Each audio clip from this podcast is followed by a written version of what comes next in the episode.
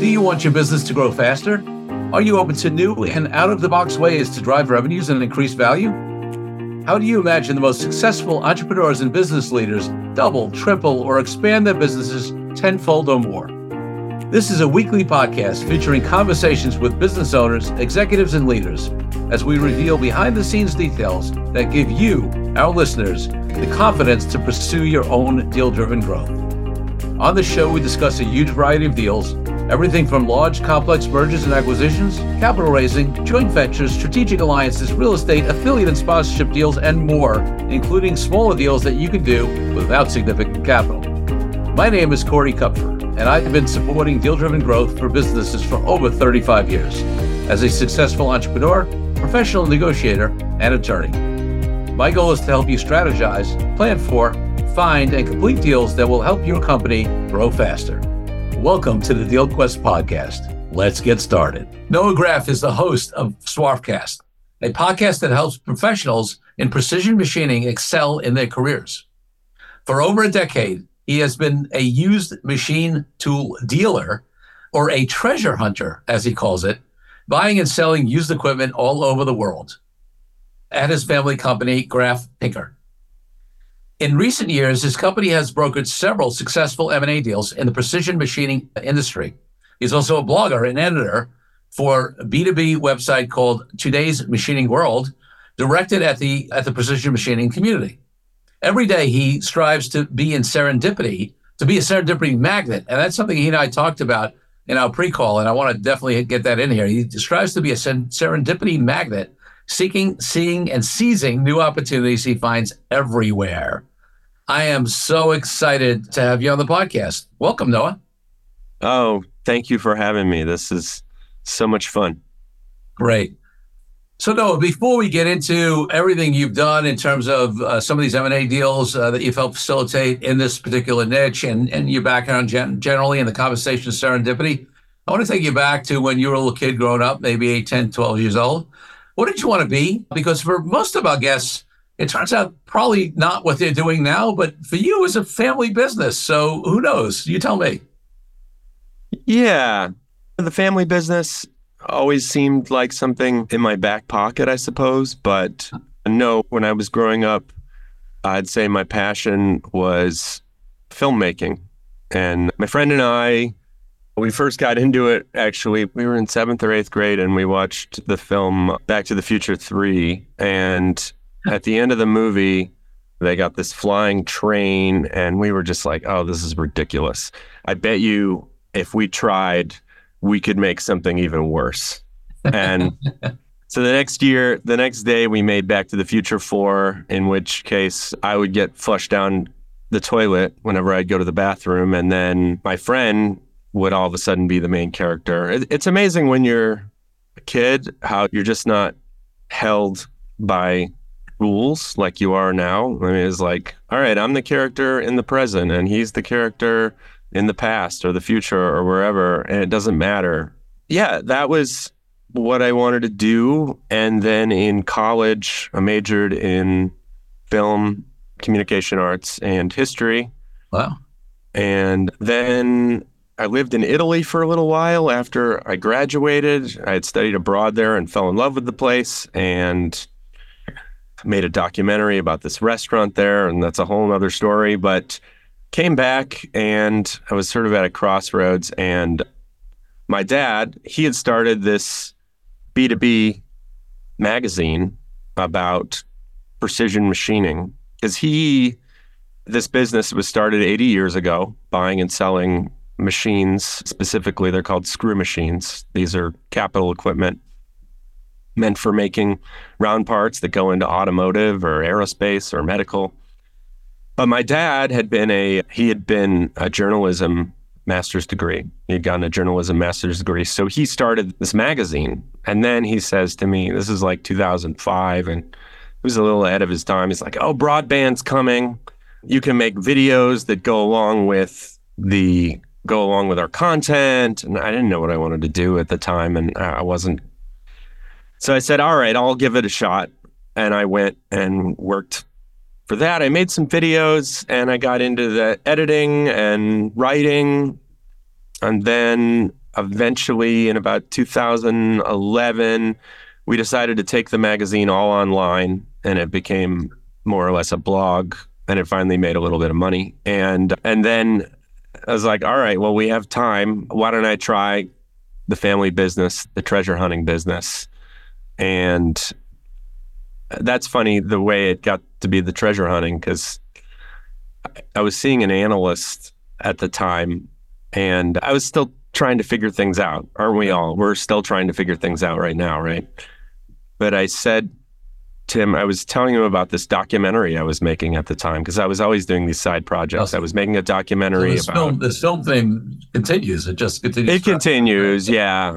I was making a documentary about Ferris Bueller's Day Off and Okay. all the locations that he goes in the movie. And so, because I live in Chicago, so we'd go to like the Sears Tower, or we'd go to, we got this Ferrari replica, and we went to the house and went everywhere.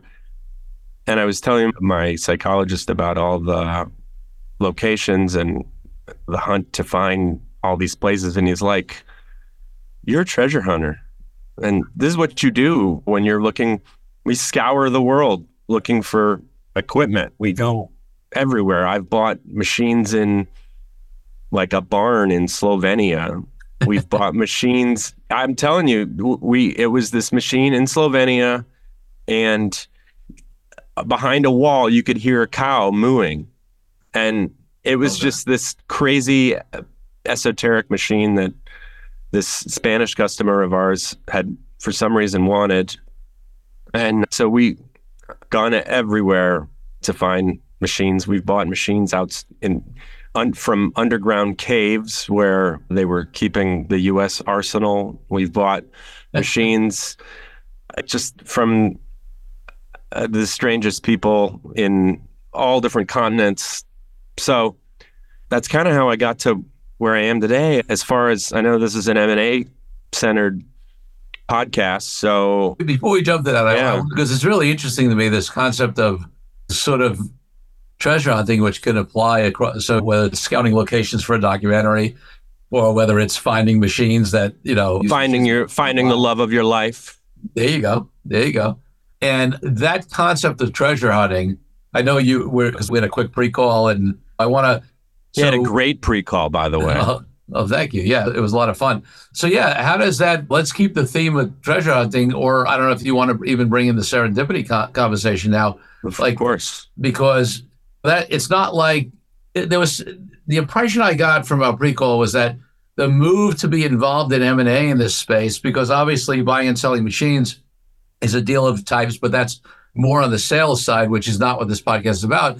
But this sort of treasure hunting mentality and sort of serendipity outlook led you to be involved in M and A as well, right? Well, serendipity is all about one thing leading you to the next thing. Yeah. Well, one of the things I on my podcast, I interview people in our business in precision machining. But the other thing I love to talk about is serendipity and making your own luck, which is what we all do. Some people are better at it than others. And in the machinery business, it's all about connections and noticing things. And you'll be talking to one person and they'll mention they had this machine that they were trying to sell and they couldn't sell it. And then a week later, you'll talk to somebody else. And in the middle of the conversation, something will come up about that machine. And you just put these two, two and two things together and you're like, holy crap, how did this quote unquote coincidence happen? You know? So we'll, we'll go back. Serendipity. Sometimes I deviate a little bit on the podcast and interview just interesting people who I happen to hear on other podcasts or meet. And there's a guy who wrote a book about serendipity. It's called. The Serendipity Mindset. His name is Christian Busch. And I had already been using these principles a lot, but when you are conscious of them, when you're present, when you're mindful of certain things, then all of a sudden you go, oh, okay, now I can really harness them. So I'll just go over a few of them that some of them are just, some of them you'll go, oh, it's sort of obvious. And some of them go, oh, wow, this is kind of golden. So one, the first thing he's, he does, and, and this is sort of intuitive, it's called serendipity bombs. So you need anything. Say you're in M&A and you have you have a company for sale and you're looking for a buyer, you don't just go and contact one person who seems good. You might do a bunch of research and you find one company and you contact 10 of them sure. because and these are often they're often long shots and I know in M&A it usually seems like it's a long shot no matter how good a fit some company seems, right? You contact 10 of them and then maybe one comes back and it works out. Okay, so did you get lucky when you found that company? I, I, suppose, but you made your own luck by contacting a whole bunch of people. Yeah, it makes sense. But if you're thinking about it, then you'll actually do it. And another one that I love, this is called serendipity hooks. Okay. So this is where there are certain things you can do in a conversation to make important information come out. Yeah. Now, it's not just about being a good listener in conversations, because if you're letting the other person do all the talking, you're going to learn important things. But sometimes you need to say certain things for important things to come out. So, like the simplest thing would be, for instance, somebody asks you, Corey, what, what do you do for a living, right? Or somebody asks me, what do I do for a living? I could say, well, I'm a used machine tool dealer. And often people will go, huh? Right. Or if you say to somebody you're an M&A, eh, some people are going to get it and a lot of people aren't. So what you could say instead of that, you say, well, I'm a machinery dealer, but I also have a podcast and I'm really into film and I love salsa dancing, but I don't really have much time to do it because now I have a one year old kid. And all of a sudden you have like six things to talk about. Yeah. People love to talk about kids. People love, some people they'll go, What? You're you have a podcast? Like I have a podcast. I I listen to podcasts all day. And some of these things, you know, they may seem tangential, but then you connect with them and information will come out. So where it goes with the M&A stuff is I'll call people about a machine to buy or sell a machine. And then it'll get to the point in the conversation where maybe we've already talked about the machine. And then at the end of the conversation, I go, well, but one other thing before I get off from you, I have to ask all, all our customers about this. Are you looking to acquire another company to get new business? I often don't like to say, Are you looking to sell your company because I don't know. I wonder about people's reaction. In retrospect, I feel like people have less of a bad reaction than you'd expect. I don't know how you feel about that. But in any case, then they go, well, actually, yeah, you know, we're getting old, we're retiring, you know, we're fingers crossed about to close on a company in Canada. And yeah, he called about a machine, this it's called a Citizen. It's a CNC machine, and he really was. He was just curious. A lot of people just call because they're just curious. They want free information. They want the price, etc. And then I told him about it. Told him about what we do, and then next thing you know, we call this one guy who's always interested in every company. You know the type. You've got like your few go-to people where, yes, I'm interested. Give me information. And uh, sure enough, like six months later, and we're right on the verge of selling the company. This guy, there was no, there was no business to be done with buying or selling a machine. He just, he really wasn't in the market, but it was contact. And all of a sudden, you say things, and then information comes out. So, like, those are two of the best thing. And and then uh, it's just making connections, lots of connections, having conversations. You, you do, you know, what they, they call it connecting the dots. And what this guy says, not only do you, is it good to connect, can, to get more dots for yourself, to meet as many people as possible, but it's really good to connect other people to each other. And so when you meet somebody new, the first thing you do is you think, who else do I know who could benefit from meeting this person? And then you make a match, and it's like all of a sudden the universe just comes to you because you're making dots and you're connecting dots. And it's just a, a beautiful thing. And you just you have to keep your eyes and your ears open. You may hear something from someone and it's just all of a sudden you think it's a coincidence, but a lot of it is just you're mindful. And Corey, it seems like you're really into like personal development stuff. So I'm sure you think about mindfulness a lot. In the morning, I do like a gratitude list and I do these this I am like aphorism list. So I, I say I am a serendipity magnet. I create, I see, and I seize opportunity everywhere. And I say that a whole bunch of times to myself in the morning. And then by doing that, like I'm ready for when I'm out and I'm talking to people, just making connections in my head, remembering to maybe talk to somebody a little longer than you might have, give somebody a try, and just keep your eyes and your ears open. You just got to be mindful of it. So, I, don't know. I find it really exciting. I, I love to talk about it. I love, I do solo podcasts where I talk about it. And it's like, uh, and I, I know, Corey, I know you can relate to this where the more you talk about something, the more you understand it better. Sure. And yeah, I'm just, it's my thing. Serendipity is my thing. And it just, it makes life really interesting. And I love talking about it.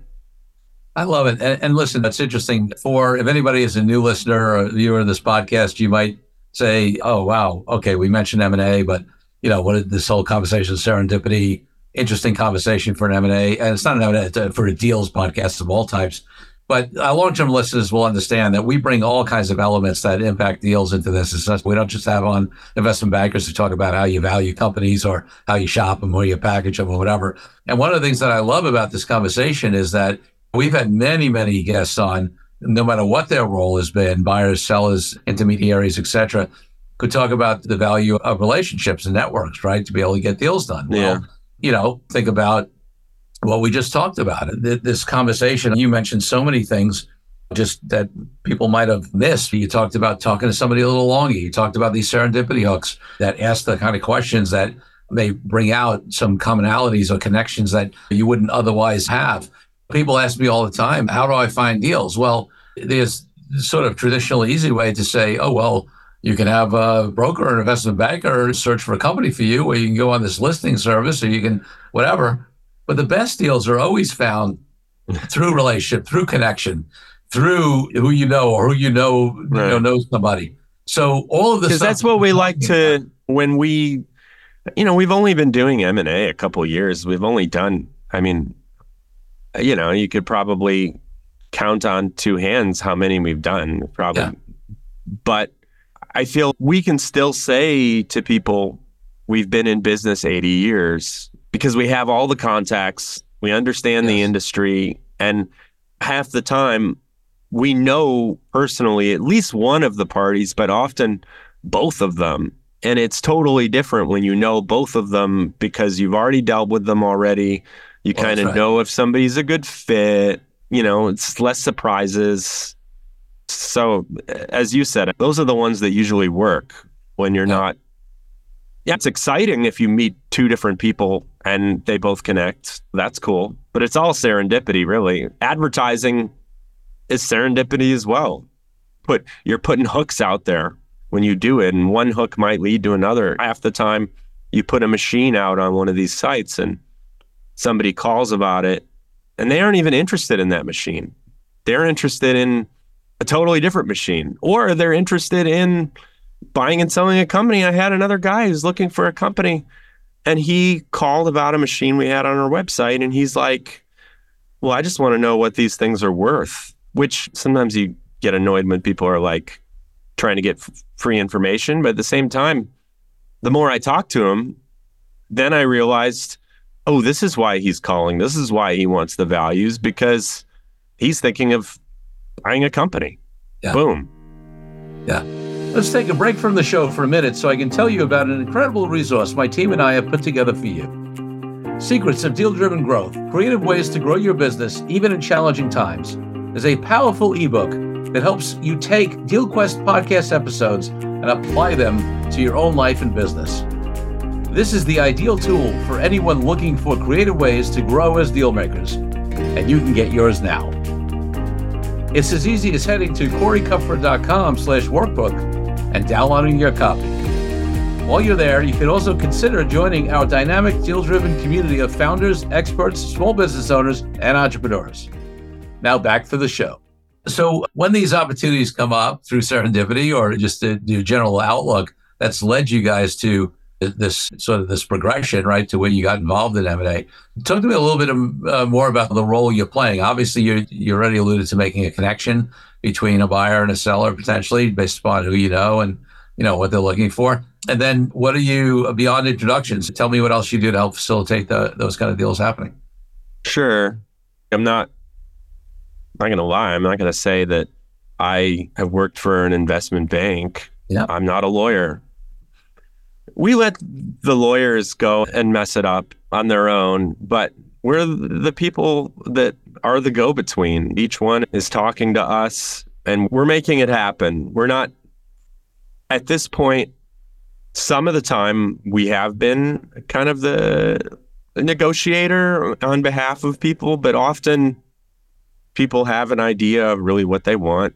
And then we take a more hands off approach. But I think as we get more experienced at it, might be a little bit more hands on. But even when it's, we're not the people making one offer and taking an offer back, and we're the people who are going the sounding board, you know, and yeah. what are, what, what's going on with this guy? And what, why is he doing this? And we can go, well, we've got a lot of experience with this guy. He's tough. He will go down to the last detail, but he really means business. So a lot of it is just that we're we're matchmakers, but I don't think we we do a lot more than that. Just sort of the the intangibles. And if there's a case where people need help in, uh, I'll tell you the other thing we do that's unique when you're dealing with manufacturing businesses, a lot of it, as you know, it's all the capital equipment is sure. a huge piece of it. So we, and we're only staying in our niche. We're not trying to do uh, all kinds of, we're not trying to do a window factory. I mean, this is pretty much precision machined parts. Yes. So we can go in and we can tell people what the equipment is worth Sure. And if we can't, we know tons of dealers who can. So that gives us a lot of cred and a lot of ability to advise, you know, because we can say, if you had an auction, this would be worth X. And even some of the people we work with who are really experienced and very savvy, they still want us to give our take about what stuff would be worth if you liquidated it, et cetera. And the other thing we've done is a few times, know, the, the equipment we sell, a lot of it is mechanical machines. Some of these machines are like 60 years old. Um, and if you had an auction with these machines, they'd be worth nothing. I mean, you'd get $5,000 for them. However, if these machines have work on them, if there's a specific contract that's being made on these machines, all of a sudden this $5,000 piece of equipment is worth a hell of a lot more than $5,000. Right. So, you're, you're buying a piece of business, not just a machine. Right. And that's the whole reason somebody's buying a business because yeah. so, and often this is in a way better because then you don't have all the BS of like all this due diligence stuff and all the lawyers and all the sorry, no offense. But so we had this case was it last year? Maybe it was the year before. I don't know. We bought a company, they had 30 machines, they're called Davenports. And these are machines that if we sold them, maybe we could get $30,000 for. But if they were at an auction, they'd get $5,000. Yeah. But we knew of a private equity firm that had factories with these machines in Mexico and the United States, et cetera. So rather than sell them the company and make them fold it up, we went to the owner of the factory and we just bought all of their machines with the good faith that their customers would stay with it. And we knew, you know, a worst case scenario, we'd have a bunch of machines that we knew how to sell. We, you know, we'd come out whole in the end. Right. But we were able to like 3x what we had bought. And obviously nothing is nothing is easy, nothing is simple and there's risk, but it's nice to be able to do that. We're trying we tried another one last year and it didn't work. So now sure. we're having it now we're having an auction and we'll make a little bit of change with it. And it's it's a gamble when you actually buy stuff, but this is a way where we differentiate ourselves and then maybe like we could cherry pick a machine like in the middle of the deal. maybe the person that that happened on another deal. The buyer didn't want the buyer wanted the company and he didn't want a couple of the machines and we said all right we'll buy these machines and then we can make the deal happen. Listen a lot of people would want i mean what you're describing is a deal that in the worst case scenario because of your core business and ability to sell machines, you know, to and find the right buyers who will pay more than liquidation value. It's you have the advantage. How many people would want to do a deal where your downside is break even or make a few bucks? in the worst case scenario, right? And your upside is 3x that or whatever, right? That's a great situation where because of your expertise and your company's expertise and relationships, theoretically, you know, the downside is that you liquidate the machines and end up but even a pl- or even plus a little bit. That's a great deal to do. Yeah, if you can find them, and like the one that we're auctioning off now, it's just a pity because I think this was a case of like the company, maybe one of the owners died or something, and yeah. then the other owner was just like, I quit. And before they could even get their heads together to think of selling it as an ongoing business, they already closed the company. And then you're kind of like scrambling to see if the work will stay and it's difficult. It's it's a moving target. If if it was easy, everybody'd do it, right? Yep. So now I want to switch gears a little bit and and talk about another kind of deal, which is a business partnership deal. We talked about it and family business in that conversation. I know you said that the family business was always in your in your back pocket. There, you uh, talked about your documentary film dreams and things like that. Now you got involved. Still doing crazy projects on the side. You oh, know? That's awesome. I love so, it. Um, and I'm a big, my wife and I are big documentary fans. We watch a lot of them where it's part of our philanthropic efforts. So we, we look to, uh, it's in our goal to fund some documentaries over time. But on the family business side, there are so many dynamics and it's been a little while, but we've had some folks on who are either family business experts who've been in family businesses and you hear these all these crazy stories about the problems with some family businesses. You see, obviously there are great examples of family businesses that have grown and great legacy businesses. You hear you know that second generation but even more so often third generation often screw up the business. Rex, the riches Rex, yeah. So what is it i mean obviously as we mentioned you know you, no, nobody needs to disclose anything they're comfortable with but i know you no no working with your father and how uh, and your you know it's complicated obviously. My dad worked with his brother for i don't know 40 years or something and then they not to start out with the negative aspect uh, sometimes divorces are important with sure. relationships you know? I just working with my dad is just it's just such a precious amazing thing we publish these blogs every week. He writes a blog, and then I do a podcast, which is sort of half podcast, half blog.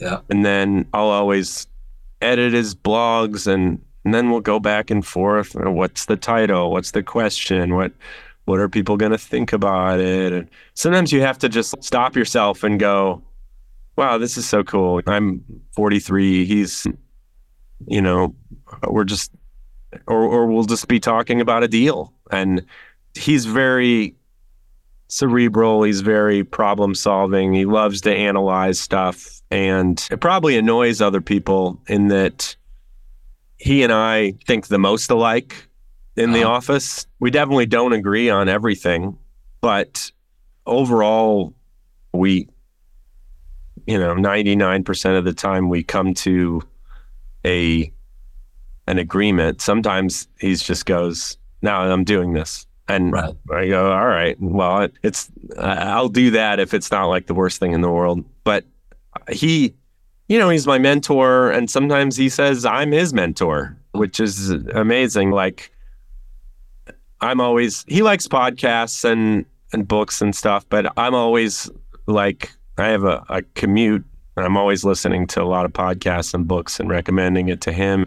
And it's it's just funny how like when he was my age, I grew up driving in the car and he was always playing Tony Robbins. And Uh-huh. he's like the original like the OG of podcast listeners. So and now I'm the one going, Oh, check out this episode about mindfulness or or you know, I I was I know you're in a negotiation. I, I was I never split the difference, Chris Voss. It became Sure. like my Bible, and I've influenced him to try to use those tactics. Sometimes he just throws it out the window because he's been doing it his way for 50 years. And but at the same time, it's great when you just and sometimes at the office, all of us will just go, "What are you crazy? You're totally wrong." Like, how can you? Uh, and then sometimes he's just totally right. He just we all look stupid. Like he goes with his gut, and, and that's what you have to do when you're the head honcho of a company. And it's just it's amazing to work together, and we know it's not forever, and we really do give an effort to sometimes to stop and go, "Wow, this is really something." Yeah, it's such a beautiful thing that I wanted you to talk about that because I you mentioned that in the pre-call, and and it's not just your words, but it's the expression on your face and the energy and how you talk about it. And I know, listen, I always I often say business partnerships can be tough. I've been in a few. You know, some businesses it's worked really well. I've had a couple that have gone that run the course, let's say. And when you add in, so that's just business partnerships generally. And when you add in, you know, family involved in it, it can be very complex. And as a lawyer, like we got, you know, what's going on now. I've dealt with before, actually with brothers who are splitting up a company because they're not getting along. And it's, it's always sad to see. So that ability to treasure the moments and when you're in a, you know, a partnership and appreciate the other person. And then when the fact that when it's your dad, it's actually a very special thing you have. You're It's very- really very- special. And now that I'm a father, I've got a one and three quarter year old, and it's just, I think tim when he's just learning to like speak, but I just Yep.